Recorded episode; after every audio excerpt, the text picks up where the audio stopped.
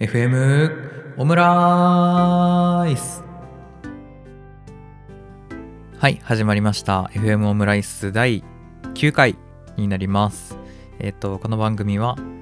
料理素人ですがオムライス作りが趣味の私せんちゃんがオムライスとオムライスに関連することだけを話していく番組です。えっ、と最初のシーズンは僕がオムレツをどんな手順で作ってるのかとかどんなことに注意してるのかとかそういった話を事細かに、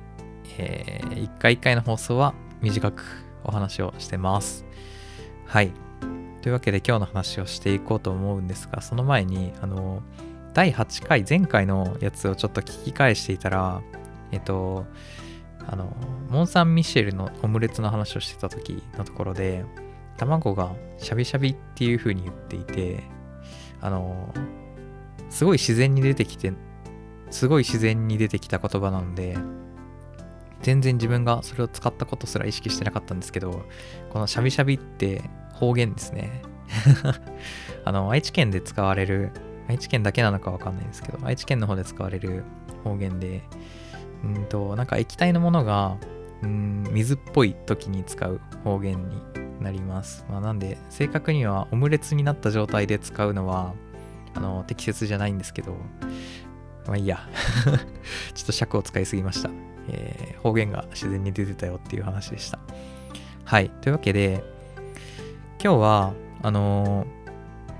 ちょっと待つといいよっていう話をしたいと思います。この前、塩を入れた後、ちょっと待つといいよっていう話をしたと思うんですけど、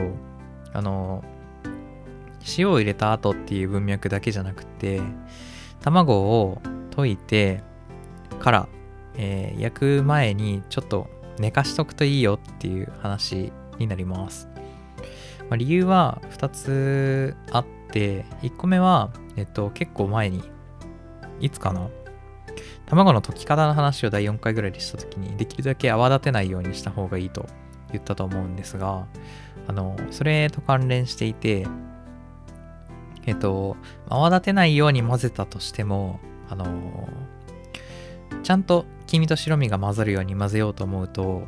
あの、ある程度は気泡ができちゃうんですね。でこれは、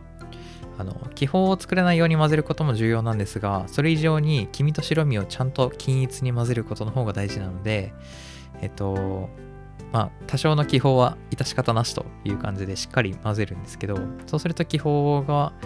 えー、ある程度できちゃうということででそれをちょっと卵を焼く前に寝かしておくとそんな1時間とか寝かす必要ないんですけど数分数、まあ、10分弱そんなにもいらないかなわかんないですけど 基準基準はあんま分かってないんで適当で適当にやってるんであれなんですけどちょっと寝かしておくと気泡が落ち着いてくるので寝かしておくのがおすすめですあとはちょっと前に話した塩を入れた後にえっ、と置いておくといいよっていうのもこれで兼ねている感じのイメージになってます。えっ、と、僕が作るときは、えー、最初に卵を割って溶いてから、その、そいつをちょっと端に置いておいて、脇に置いておいて、その間にチキンライスを、チキンとも限らないですけど、えー、ご飯の方を調理して、で、ご飯が出来上がってから、えー、その卵を焼くっていうような手順を取ったりしてます。ということで、えー、卵を溶いた後、焼く前にちょっとだけ寝かすっていうのを、えー、やってるよっていうお話でした。